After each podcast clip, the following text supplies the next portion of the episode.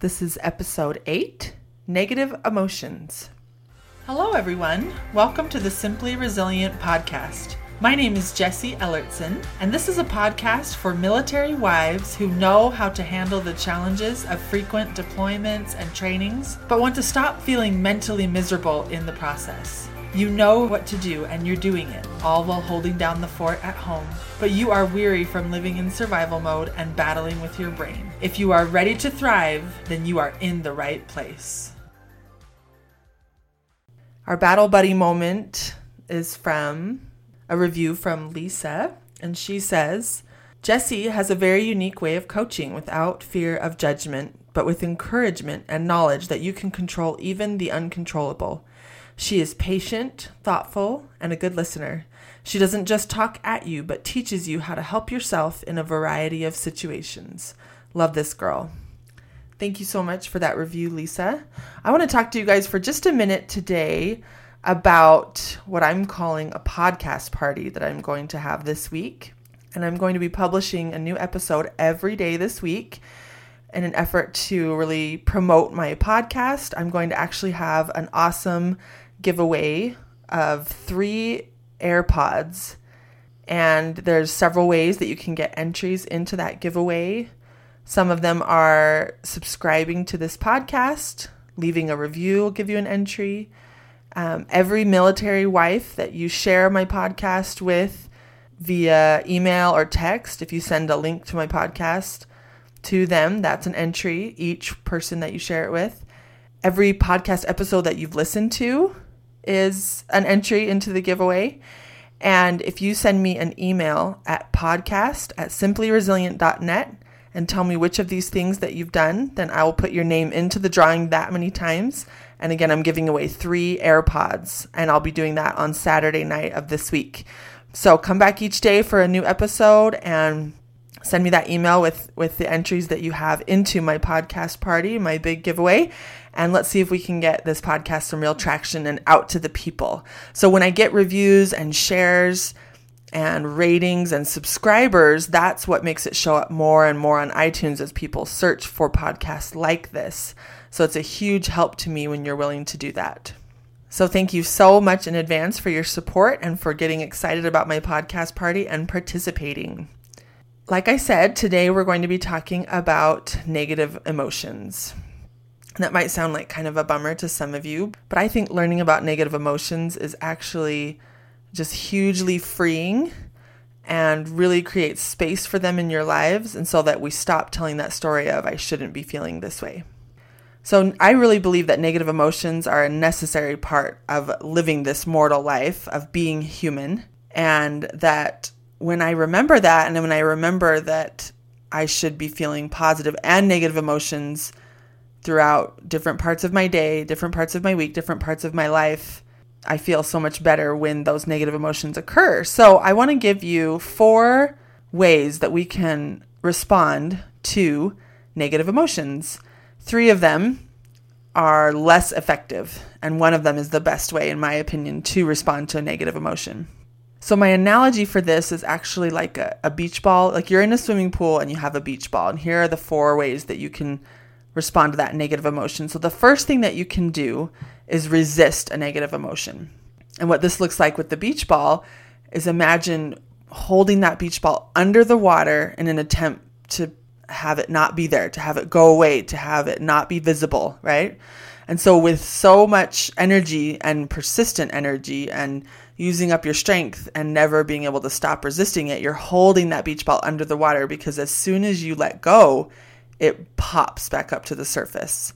And just think of a time when you feel like that's happened to you with a negative emotion where you were resisting it, suppressing it, and later, sometimes quickly, sometimes much later, it comes kind of exploding out of you in, in a way that is usually pretty undesirable and much stronger than the initial negative emotion. The second thing that we can do with negative emotions is we can react to them.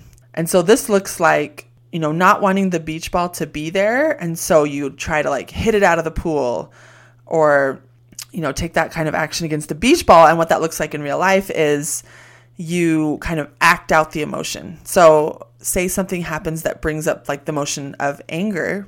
I can acknowledge it as anger and uh, respond to it in certain ways, or I can react to it by actually like acting out the anger. So that might look like yelling or you know snapping at somebody or even like hitting punching a pillow or, or screaming or just any of that is like reacting to the negative emotion the third option for how to respond to a negative emotion is to avoid it or ignore it this is often people's favorite one and it looks like for the beach ball analogy, it looks like you're in the pool with the beach ball, but you're trying not to look at it. You're even covering your eyes so you won't see it. You're turning your back on the ball, but it's still there, just floating around in the pool with you, and you're just trying to pretend like it's not there. And in real life, it's you know doing that same thing with a negative emotion, just trying to you know say there's um, embarrassment or awkward an awkward feeling between someone or about a situation rather than let yourself think about it and feel kind of that discomfort, you pretend like it never happened. You don't let yourself think about it. You distract yourself. You turn your back on it. You fill up your brain and your time with lots of other things so that you can avoid and ignore that negative emotion. Now, the fourth way to respond to a negative emotion, and you guessed it, this is the one that is actually the very effective one and very productive one and very healthy one, is to just simply allow the emotion. And so, what that looks like in the beach ball analogy is that you actually watch the beach ball. You call it by its name. You say, There you are, beach ball. I see you. I see you in the pool with me. And you even swim with it. You almost like welcome it in, knowing what that's going to do to actually resolve the negative emotion. So in the in the real world with the negative emotion, you know, say you're feeling some anxiety about something you say, There you are, anxiety. I see you. Like, I'm very familiar with you. I know you're here. I'm working on my models to figure out why you're here. I'm going to call you by your name. I'm going to welcome you in, which can feel pretty scary because sometimes we feel like if we welcome in these negative emotions, they might never leave. But it's actually a really beautiful process of one, I mean, in the beach ball analogy, it would still be in the pool with you, but in real life, it, it's not a problem to have it be there that negative emotion, and then it actually subsides on its own. It resolves on its own. With the first three options, we are resolving it by taking those actions of either resisting, reacting, or avoiding the negative emotion. But to actually just allow it, it will resolve on its own. And we have this pattern of doing the, one of those first three things, think, thinking that this is the way that I need to take action to resolve this negative emotion. But it's pr- a pretty interesting thing. Sometimes I like to think about it as like a wave in the ocean too. Like if you're out kind of where you can't touch, you and the wave is coming. Not not like a big scary wave. I think of this as kind of those big rolling ones where it kind of picks you up with it and then it just moves on by, right? So you ride the wave up and then it goes out on its own and you you were able to stick with it that whole time. And and at no point did you say like there shouldn't be waves in the ocean. Like we all just know that there are. And that's just a really powerful place to come from in your life of like in life there are negative emotions and if I spend time thinking like I shouldn't have to feel this or that shouldn't have happened, that resistance and that reaction and that avoidance actually really amplify the feeling. So, one thing I love about self coaching models when we're starting to feel these feelings, like I gave that example of anxiety, sometimes we don't know why the anxiety is there. And when a feeling is mysterious to us of as to why it's occurring, I also think that makes it feel a lot bigger. And so when we take the time, either right in the moment or later as we reflect back on the moment, to write it out in a model, we resolve all of that mystery. So if we're able to identify the thought that came before the anxiety or whatever negative feeling you're experiencing, then the mystery is completely resolved as to why you were feeling anxiety in that moment. And resolving that mystery is very empowering to me to not wonder why it happened and to also know, okay, this is probably going to happen again. And next time I'll be more aware. I'll know it's coming. I'll be ready for it. And I have my game plan now of allowing the negative emotion rather than doing one of those other things some powerful thoughts for me when I'm feeling a negative emotion that is necessary, that doesn't need to be um, resolved quickly, or that I know is just going to be around for a while and that's totally okay, is I think a sentence like, This is the part of my day where I feel some anxiety. Like every morning when I wake up, I I, I don't feel this personally, but I've actually heard uh, my teacher, Brooke Castillo, talk about this. And I think it's really powerful that she was willing to share that because she's obviously, uh, you know, like a master life coach, has all these tools, knows how to manage her mind. Yet every morning she wakes up feeling anxious and she deals with usually, an, you know, maybe an hour or more of just quite a bit of anxiety in the morning. For some reason, the morning is when that really comes for her. And it used to be really perplexing to her and confusing and mysterious.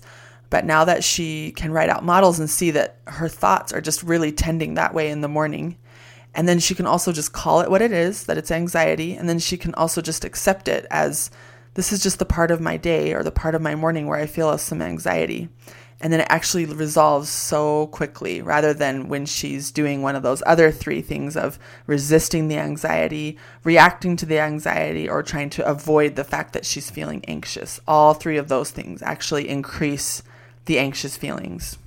Another way that sentence can play out is when you say, This is the part of my life where I feel. And so this might be something more like you might be grieving the loss of a loved one and you might be kind of tired of feeling so sad about it but at the same time you want to be sad about it because you're you are so sad that they've passed away. And so you might just reassure your brain like this is just the part of my life where i feel sad a lot of the time. And then your lower brain just knows like oh, okay we don't have to resist this or avoid it because this isn't who we're going to be forever. This is just the feelings we're choosing to feel on purpose right now, and there's not a problem at all. We can handle these negative feelings, we can handle this discomfort. Okay, the next thing I want to talk about is kind of two categories of negative feelings. And I think that it's really important to understand these two categories because one category is what I like to call indulgent emotions, and they keep us stuck and they are unproductive emotions and they are kind of a trap that are often our lower brain is offering us these indulgent emotions. And I've mentioned it a little bit in the podcast episodes before this. And the other category are also negative emotions, but I call them like unwanted but necessary and like healthy negative emotions. So I'm going to give you a bunch of examples of both. So we're going to start with indulgent emotions. And one that I mentioned in a previous episode was confusion and indecision. I know we talked about that a little bit. And I also know that I mentioned that the reason I like to use the word indulgent is because it's it reminds me of like eating chocolate. Like it feels good right in the moment to eat the chocolate, but the problem, the stress, whatever it was that you thought, "Oh, I just need a piece of chocolate," is never resolved by eating the chocolate. It's still just there when you're done. So an indulgent emotion is like eating that chocolate. It's saying, maybe this will make me feel better, but really it just kind of stalls you out and then the issue's still there. So, some more examples are doubt, worry, overwhelm, complaining, overreaction, drama, self loathing, frustration, self pity, busyness, stress, apathy, and resentment.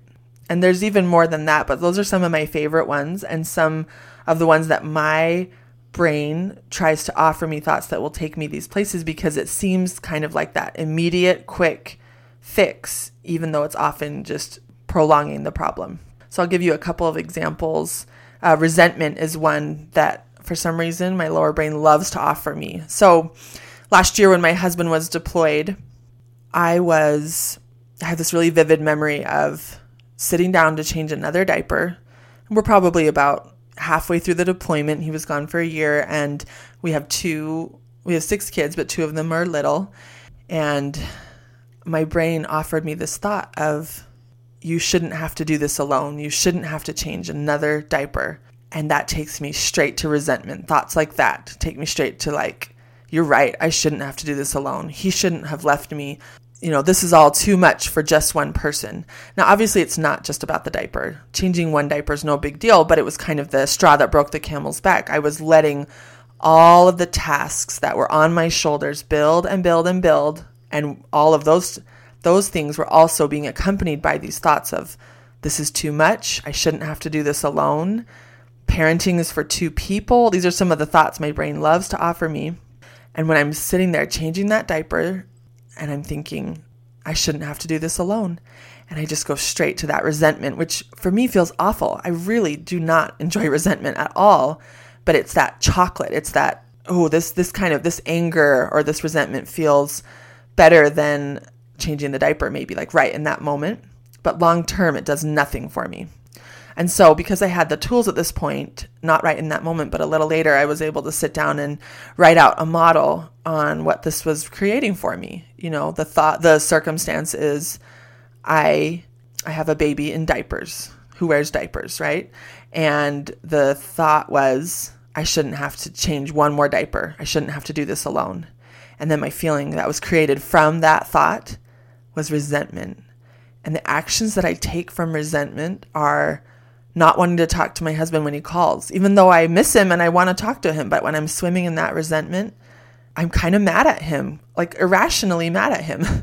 and I also am not as pleasant with my children. And I'm not really enjoying being inside my head and inside my body. I'm feeling grumpy and I'm feeling like a victim and I'm feeling, I'm not feeling very capable.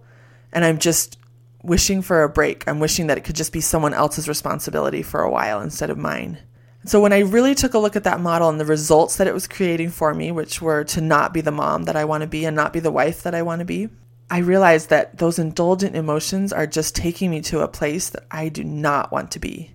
So I wrote out that unintentional model, which is what we call it when it, that's the one that's kind of just happening without us guiding it. And I got a good look at it and I could really show my lower brain like Changing the diaper is not why I'm feeling resentful, but thinking I shouldn't have to change this diaper or I shouldn't have to do this alone is what is creating the resentment for me. I got a really good hold on that unintentional model, and then I created my intentional model.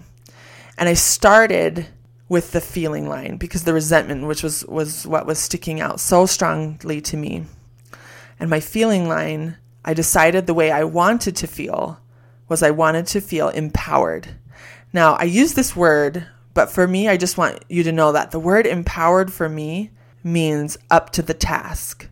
Now, that's like four words and not as pretty on the feeling line. So I, I use the word empowered, but that's what I'm thinking in my head. Like, I want to feel up to the task of being a solo parent for a year, which involves asking people for help, taking care of myself, getting breaks when I need it, but being up to the task of doing what is on my shoulders, completing my responsibilities, and taking amazing care of myself along the way. So I put empowered on my feeling line, and then I went up to um, my my my circumstance stays the same as you guys know. So you know, changing the diaper. How do I want to feel when I'm sitting down to change that one more diaper, right?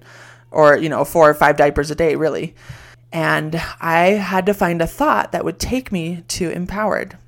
And it took me probably a day or two actually of just mulling it over in my mind and trying on different thoughts. But the thought that I came to that has been so powerful for me is as simple as who better than me? Or another version that's very similar is thank goodness there's me to change this diaper. Thank goodness there's me to help them with this homework. Who better than me to drive my kids to, you know, soccer practice. Like my lower brain is saying like it should be somebody else, but truly, rationally, completely I want it to be me. I'm their mom. I want to be the one. I am the one. I'm the best one to take care of my kids. And I found a thought that brings my lower brain onto the same page. And so when my lower brain offers me those resentful thoughts of this shouldn't have to be me, I'm able to answer my brain in the moment because I now have that game plan of that intentional model and say, it's absolutely me. I'm the best one. Who better than me? And I love saying, thank goodness there's me because that is a huge and important practice for me to be thanking myself every step of the way. That's another really great antidote to that resentment is I thank myself for all that I do every day. And it's huge because I used to look to other people to receive that gratitude and that thanks. And I still get it from them and I still love to get it from, you know, my kids and my husband when they say thank you for all that I do for them. But I fill myself up first with all of my own gratitude and then everything that they give me in that department is just like a beautiful layer of frosting on top of my cupcake like I mentioned in, in another episode. Whew, anyway, I love that topic of indulgent emotions, and I want you guys to really take a look at what your lower brain is offering you as kind of an answer or a solution or like medicine to a problem that you're having? Is it offering you drama? Is it offering you self pity, apathy, resentment, confusion? Is it offering you worry as a, a method for a quick resolve to this problem? And then just see what that feeling is creating for you as you take a look at that. Okay, let me give you a couple examples of these negative emotions that are actually they're still kind of unwanted. They're not super comfortable or pleasurable, but they are healthy and productive and worth doing that fourth option of allowing. These ones are really worth allowing where the other ones I would I would suggest that you actually make a new model to steer clear of indulgent emotions rather than resist, react, avoid, or, or allow. We're actually going to completely steer clear of them if possible. And again, like I mentioned in the previous episode, if you do decide to, or if you do notice yourself feeling those indulgent emotions, you can always use it as an opportunity to beat yourself up, but that never takes us great places. So don't do that. Just call it what it is. Say, I'm indulging in a little stress right now. It's not resolving my problem. It's not my long term solution. I'm indulging in resentment. I'm indulging in doubt or worry. And the more you just notice that playing out for you, the more you'll be able to get a handle on it. Okay, so to the negative emotions that are actually healthy and useful. Some examples of these are boredom, hunger, failure, dissatisfaction, insecurity, anger, nervousness, pain, lack, loss, sacrifice, sadness, disappointment, discomfort, and fear. And again, there's a lot more than that, but I just, those are some of my favorites that I find coming up in my life and ones that I've decided to feel on purpose. And I allow them. I, I watch them float around in the pool with me and I say, okay, right now, I'm just feeling some boredom. And this is not a problem at all. And it, the boredom can just be in the pool with me, swimming around. I'm just going to call it what it is, acknowledge it, allow it, let it be here, and then watch it subside on its own. The only time boredom is a problem is when we let our lower brain offer us thoughts like, we shouldn't be feeling bored. This is a big problem. Let's do something to distract ourselves or be less bored. Another one, another example would be like dissatisfaction. Another good example would be failure. We all logically understand that failure is just an essential part of life and that we actually learn so much from failure. But when we are in the middle of a failure, our lower brain is losing its mind and it's offering us so many thoughts like, see, we should have never tried this. See, we didn't prepare enough. See, now everyone's going to know we're a failure. It offers us so many thoughts of why failure would be a problem. And we can just look at it like a beach ball, allow it into the pool with us, allow it to swim around with us, call it by its name. Say, this is just a failure. I'm feeling failure. I'm feeling like I've failed. I'm allowing it to be here. I'm rationally understanding failure is an important part of success. Failure is an important part of learning, and it's an important part of this life. And it will subside so much more quickly, and you'll be more willing to fail in the future, which will create really amazing results for you. I'm going to end with a pretty amazing quote that is from my textbook from Life Coach School. And so it's from Brooke Castillo. And it really captures this second category of negative emotions of ones that are that we feel on purpose. And she says, when someone dies, and people will, we want to feel grief, even though we know that death is part of the human experience. When someone abuses us, we want to feel angry, even though we know abuse is part of the human experience. When we lose, we want to feel disappointed, even though we know this feeling is optional. We want to feel horrified when the negative happens, not because it should not be a part of our experience, but because it is part of our experience. And I love that quote because it just nails it of when these negative, uncomfortable, challenging emotions come our way, we have two options. We can welcome them in, knowing when I lose someone, I want to be consumed by grief for a little while. Or we can go kind of that less productive and greater suffering route of this person should never like I shouldn't ever have to feel grief. People shouldn't die. This shouldn't happen. And I would just like to encourage you guys to take a look at all the negative emotions in your life, start to categorize them into these two categories, and watch your lower brain want to rescue you from negative emotions. And when it's the positive or when it's the productive negative emotions, just reassure your lower brain, like, no, this is one I want to feel on purpose. You'll be amazed to see how quickly that wave subsides when you welcome it in, when you call it by its name, and when you allow that negative emotion. And when you be- get to a point where you're not afraid to feel negative emotions, your world will completely open up for you. That is one thing, that's one of the biggest things that I can take away from what I have learned doing mind management and becoming a life coach is I am truly willing to feel any negative emotion. And because of that, I am limitless. My options are all available to me, and there's nothing that I am not willing to try, willing to feel, or able to accomplish because of getting a hold on processing negative emotions. We're going to wrap up this episode with a couple of our segments. So, uh, my hot mess moment for this episode is um, about five years ago when my husband was on a different deployment. I had a big accident that I'm actually going to tell you guys about in another episode, but I slipped in the snow and I broke four bones in my leg right after he left. He'd been gone for about two weeks of a year long deployment when this happened, and it was very discouraging. And it took months of recovery and was just one of the hardest things I've ever been through in my life.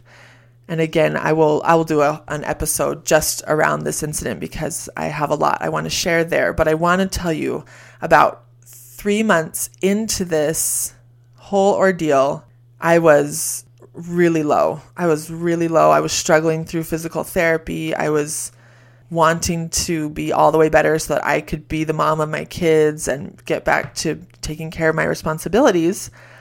And I had received a Ree Drummond, who is the pioneer woman, I had received her cookbook for Christmas. And I was sitting in my recliner with my leg propped up and decided to read her cookbook, which is kind of an interesting thing because you don't usually read cookbooks, but hers is actually totally enjoyable and just really delightful with lots of pictures and stories. And she's a photographer too, so just lots of beautiful images of her ranch and her food and her family. And so I read her cookbook from cover to cover. This is, I can't remember what it's called, but it's the yellow one. I'll link to it in the show notes.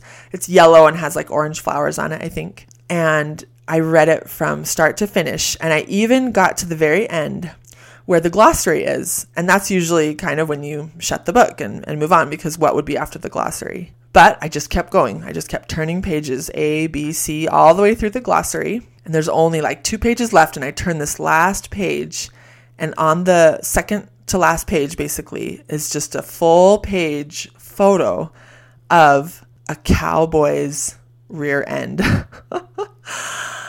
basically, uh, I just really just zoomed in right on his butt, and he's in jeans and he's wearing, you know, kind of those, I don't know, chaps or whatever they're called. And she's got cowboys in her whole book because she lives on a ranch and they run that ranch. And so they employ lots of cowboys, and her husband's a cowboy.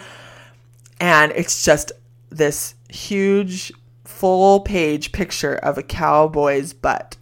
And it took me so off guard. I, I just thought the book was over and I don't even know why I was still turning pages. And I wonder if how many people actually find this picture.